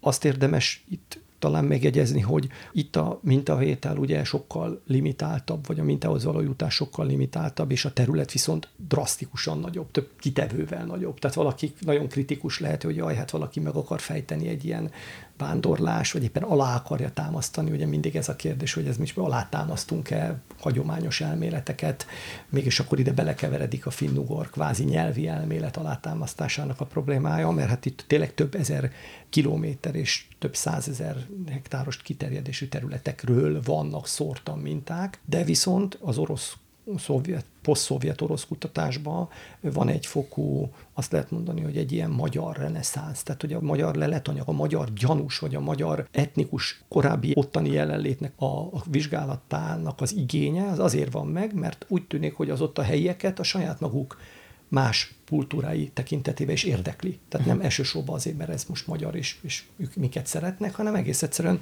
annak a vizsgálata őket, az ő saját adataikat is jobban helyre teszi. És van egy olyan 10-20 olyan kutató, aki meglehetősen jártas azokba a, a kérdésekbe, hogy mikor, mire figyeljen oda egy, egy olyan alkalomkor, amikor előkerül egy veret, vagy bármi egy temetkezését, abba hogy keressen olyan vonatkozásokat, amelyek összefüggésbe hozhatók a honfoglalóknak a 10. századi Kárpát-medencei leletanyagával, vagy pedig a steppei úton valami más-más állomásnak a leletanyagával. Tehát úgy gondoljuk, hogy ez egy releváns kutatás, tehát hogy ez egy jó dolog, elsődleges eredményeink vannak, amelyek igazából nem meglepőek, tehát nem hoznak olyan recsegő, ropogtató változásokat a magyar történet eddigi dolgaiba. Nagyon sok gyökerű ez a népesség, több jól meghatározható, nagyjából jól meghatározó helyről jönnek ezek a gyökerek, kisebb rész vannak benne, ázsiai, adott esetben belső ázsiai ö, eredetek is, tehát onnan származó genetikai ö, formációk, és ezek egyelőre épülnek egymásra. Hát majd meglátjuk, hogy a honfoglalókkal való összevetésnek ezek az úgynevezett teljes genom alapú elemzései majd mire vezetnek, de egyelőre úgy tűnik, hogy nincs okunk arra, hogy, hogy generál módon azt mondjuk, hogy a történelemkönyveket, vagy a középiskolás, ez ugye ez szokott lenni a sajtóban, hogy ki lehet dobni a középiskolás történelmi könyveket, meg atlaszokat, igazából nincs okunk azt mondani, látjuk majd mi lesz. Mondtad, hogy sok gyökerű, és, és van ez a vándorlási útvonal ez egy hosszabb időre terjed azért ki gondolom, tehát ez az egész... Nem egészen, egészen nem gyors vándorlást rekonstruálnak igen, a, tehát most, most ez az újdonság. A, a mai régészet uh, tudományban. Tehát ez egy új uh, irányzat, egy új von kutatási hipotézis, de egészen rövid vándorlás feltételeznek. Annyit érdemes tudni, hogy ennek a vándorlásnak a hossza, tehát hogy ez, ez hány száz éven keresztül zajlik, ennek az interpretáció és a lefordítása mondjuk egy történelemkönyvben megjelenő adatra, az annak a következménye volt, hogy mindenképpen megpróbálta a történettudomány magyarázni a magyar nyelvben, a finnugor alapnyelvben, az uráli alapnyelvhez csatlakozó úgynevezett ótörök szavakat. Uh-huh. És az ótörök szavak beilleszkedése forrásának a, az egyik megmagyarázása abból adódott, hogy tartósan, adott esetben több száz éven keresztül olyan területen kellett élnie ennek a konglomerátumnak, ahol ezek a bizonyos kifejezések, szavak beilleszkedtettek a nyelvbe, és jelentős számba és jelentős mértékben beilleszkedtettek. Most már bizonyos pszicholingvisztikai, meg egyéb, tehát olyan, olyan értelmű elemzések, meg felfogások már más utakra is elvihetnek minket, hogy gyorsabb lehet ez a dolog, nyelvcserék is lehetnek, kétnyelvűség is lehet. Tehát ez, és ugyanakkor meg a régészeti leletanyag és azoknak a abszolút datálása, tehát hogy most már az orosz kollégák is datáltatnak radiokarbonnal, adott esetben a mi segítségünkkel, mi akár pénzügyi értelemben, akár pedig logisztikai értelemben egyre több adat van, és derülnek ki, hogyha esetleg tényleg igaz, hogy egy, egy leletanyag formai hasonlóság mögött. A vándorlás íve, vagy hogy mondjam, útvonala áll, akkor ne adja Isten, itt 80-100 évben belül is át volt hidalható az a óriási távolság, ami mondjuk az Ural túloldala, illetve a, a Kárpát-medence között van, ami ugye eddig több száz évre volt mhm. téve a hagyományos elmélet tekintetben. Tehát nem az útvonal változott meg drasztikusan, hanem a útvonal megtevésének a gyorsasága hm. az, az, egy, az egy új felvetés. Hát ez szerintem majd az idő eldönti, hogy ez mennyire egyébként ez adott esetben lehet reflektív genetikai. Egyelőre igen, a genetikai eredmények is ez irányba mutatnak, tehát van egy-két direkt mitokondriális genom vagy, vagy Y-kromoszóma egyezés egy, egy foglaló vagy urálvidéki minta között, ami erre utal, de a kutatásaink egészen úttörőek az urálvidéken, tehát egyszerűen nincsenek még genetikai adatok a szomszédos népektől.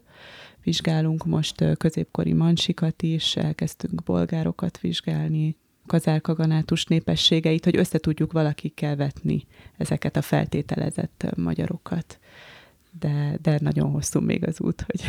Hát már csak azért is, mert Biztos a, azok a problémák, amikor azt ugye föltettük, hogy mi a hun, vagy mi a magyar, mi az avar, Igen. ez ugyanúgy föltehető, hogy mi a besenyő, mi tehát a bolgár, a... tehát ennek az egész steppei régiónak. vegyes lakossága. Így van, az is egy uh-huh. olyan dolog, hogy hát fú, azt mint egy plázába mennék be idézőjelben, genetikai pláza, hogy minden van. Na most én, én pont egy teljesen ártatlan részével a kérdésnek belegyalogoltam ebbe a tök izgalmas újdonságba, hogy ez ilyen rövid lett ez a vándorlás, de magának a kérdésnek, amire a vége utalni akart, hogyha ugye van egy, amit Balázs is mondott, hogy vizsgálunk valamit, amit szeretnénk megérteni, de nyilván az igazi mindent eldöntő vizsgálat az az, hogyha az egész rendszert a maga teljességében ismerjük, tehát az, az, hogy ki hol volt, mikor Ázsiában, és akkor ebbe az egészbe illeszkedik bele ez az egész magyar vándorlás. Magát az egész rendszer, tehát ami nem érinti a magyarokat, és mi nem nyomunk bele pénzt, már amennyit belenyomunk, de meg nem aktívkodunk, azt mennyire ismerik? Mint genetikai, vagy, vagy Hát vagy régészeti genetikai, tehát hogy az a környezet, amiben ez az egész magyar mondjuk sáv, ahol mi jöttünk, az bele illeszkedik, maga az egész környezet, azoknak a viszonyai, azok mondjuk ahhoz képest, amilyen pesgő kutatások vannak mondjuk az európai különböző népeknek a vándorolgatásáival, ahhoz képest ezt mennyire, mennyire ismerik? Hát valószínű, hogy ahhoz képest természetesen talán kevésbé utalnék arra, hogy mondjuk egy nyugat-európai industrializáció és annak az útépítési hogy mondjam, kompetenciája az mennyivel több területet hogyan tár fel, vagy teszi szükségesé. Itt két problémát kell megemlíteni, hogy nagyon-nagyon nagy kiterjedtségű és általános probléma a leletanyagrablás ezeken a területeken. Tehát, tehát egész egyszerűen a, a nemes fém, illetve a piacon eladható dolog iránti kereslet az nagyon nagy. Ebben most van egy olyan pozitívum, hogy ezek a kvázi kincskeresők, akik nem mindegyike viszi a piacra, csak egyszerűen magángyűjtőként ezt magának csinálja, ezeket az interneten megjelenteti. Tehát hozzáférhetővé váltak olyan adatsorok, meg olyan, olyan dolgok, amelyek kapcsán a leletanyag azt lehet mondani, hogy nagyjából olyan egy kitevő, nagyságrendje egy kitevővel megemelkedett. Tehát amikor Aha. eddig azt mondtuk, hogy e, ennyi, akkor mondjuk tízszer annyi. A Aha. probléma egyébként jogos, nem tudom, hogy erre szerettél volna rákérdezni, hogy bármennyire furcsa, a magyar őstörténet korábbi szállás területeinek, illetve a vonulási útvonalának a kijelölésébe egy tudomány tulajdonképpen nem játszott szerepet, az pedig a régészet. Uh-huh. Tehát mindegyik, ez most utólag jön, és erősíti azt a korábbi feltételezést, amit olyan nagyjából klasszikusnak nevezhetünk, de a régészet korábbi adat némasága egyszerűen ebben nem tudott beleszólni. Mint mondtam, a történeti források, illetve ezek a nyelvészeti megfontolások voltak azok, amelyek igazából ezt a területet kirajzolták. Tehát a, az alánokkal való kapcsolat, vagy a kaukázus előterébe való leköltözés kérdése is, tehát annak a magyar, az, az a magyar ős az, ami ott lehetett, az is azzal állt összefüggésbe, hogy ezt több kutató vélte, mert egyszerűen ott vélte lehetségesnek, vagy ott vélte reálisnak Aha. ennek a bizonyos török nyelvi hatásnak a megjelenését. Tehát egész egyszerűen furcsa, mert úgy tekintünk rá, hát, hogy a, hát ahol a leletek voltak, nem. Tehát egész Aha. egyszerűen mondjuk 20 évvel ezelőttig, vagy 30 évvel ezelőttig semmiféle olyan nagyságrendű mennyiségű lelet nem volt ezen a steppei útvonalon az Uralig, amely kapcsán valami reális dolgot ki lehetett volna jelölni. Voltak, voltak feltárások, volt ez a Bársélye Tigani nevű kvázi híres ilyen magyar viszonylatokkal összehozható temető, akkor voltak azok a apró feltárások, vagy apró leletegyüttesek, amelyek az úgynevezett ott maradt magyarokra vonatkoztak, de ezekből most már több van, az orosz kollégákat ez érdekli, foglalkoznak velük, és a magyar kutatás ebbe be tud szállni, úgyhogy ezeket támogatja. Megjelent egy most egy kétnyelvű kötetben megjelentették a pázmányos kollégák a, az Alexi Komárnak a, egy összefoglalóját, ami orosz és magyar nyelven végig azokat a leletanyagokat ismerteti, ami egyébként sokak számára, még szakemberek számára sem ismert. Tehát ebből a szempontból egy óriási előrelépés van, de ezért ez még csomó logisztikai, meg, meg, meg egyéb ok miatt nem, nem, nem valósul meg. Mondok egy, egy példát, amit én is nagyon nehezen értek meg, akik most már elég sokat járok oda, és antropológusként ugye kiváló mintákat, a DNS mintavételes megcsinálom a mintavételt, hogy ott vannak ezek a nyavajás besenyők, hogy hát a, x-szer több területen voltak besenyők, és x-szer több ideig, és x-szer több forrásban jelennek meg a besenyők a történeti forrásokban, mint kvázi a magyarok, valaha is, és ehhez képest a, a kvázi besenyőnek minősítető sírok száma az egészen tragikusan alacsony. Hát, hogy hamasztott. Tehát, tehát igen, el, el, tehát úgy néz ki, hogy ez a steppe, ez így ezeket az óriási számokat, ezeket így megeszi vagy nem voltak olyanok óriások a számok, és akkor itt jön elő ez a kérdés, ami ugye tud ez az IRC pályázat projekt jól vizsgálni, hogy itt tulajdonképpen tényleg igazából tömegek mozognak, vagy a, a tömegek említése azok olyan topikus elemek, amikor azt mondják a muszlim meg az arab kutfők, hogy akkor, és akkor tízezer lavassal van, és kiderül, hogy mindenkinek tízezer lovasa van, azért van tízezer lovasa mindenkinek, mert ez egy, ez egy kategória, uh-huh. és mhm. akkor kinek már lovasa, annak már tízezer lovasa van, ugye? Tehát mennyire reális a katalónumi csatanál a 400 ezer fős hun sereg, ugye? Na, tehát most ilyen kérdéseket lehet föltenni, és ezekre, ezek a apró, mondom, megfigyelések előbb-utóbb válaszoknak tudni adni. A beszélgetés most véget ért, de ne csüggedjen, hamarosan újabb epizóddal jelentkezünk. Iratkozzon fel és értékelje az adást iTunes-on, Spotify-on vagy más podcast szolgáltatókon, csak keresse az MTA podcastot. Az adásokhoz pedig bővebb háttérinformációkat, linkeket találhat az mta.hu per podcast oldalon.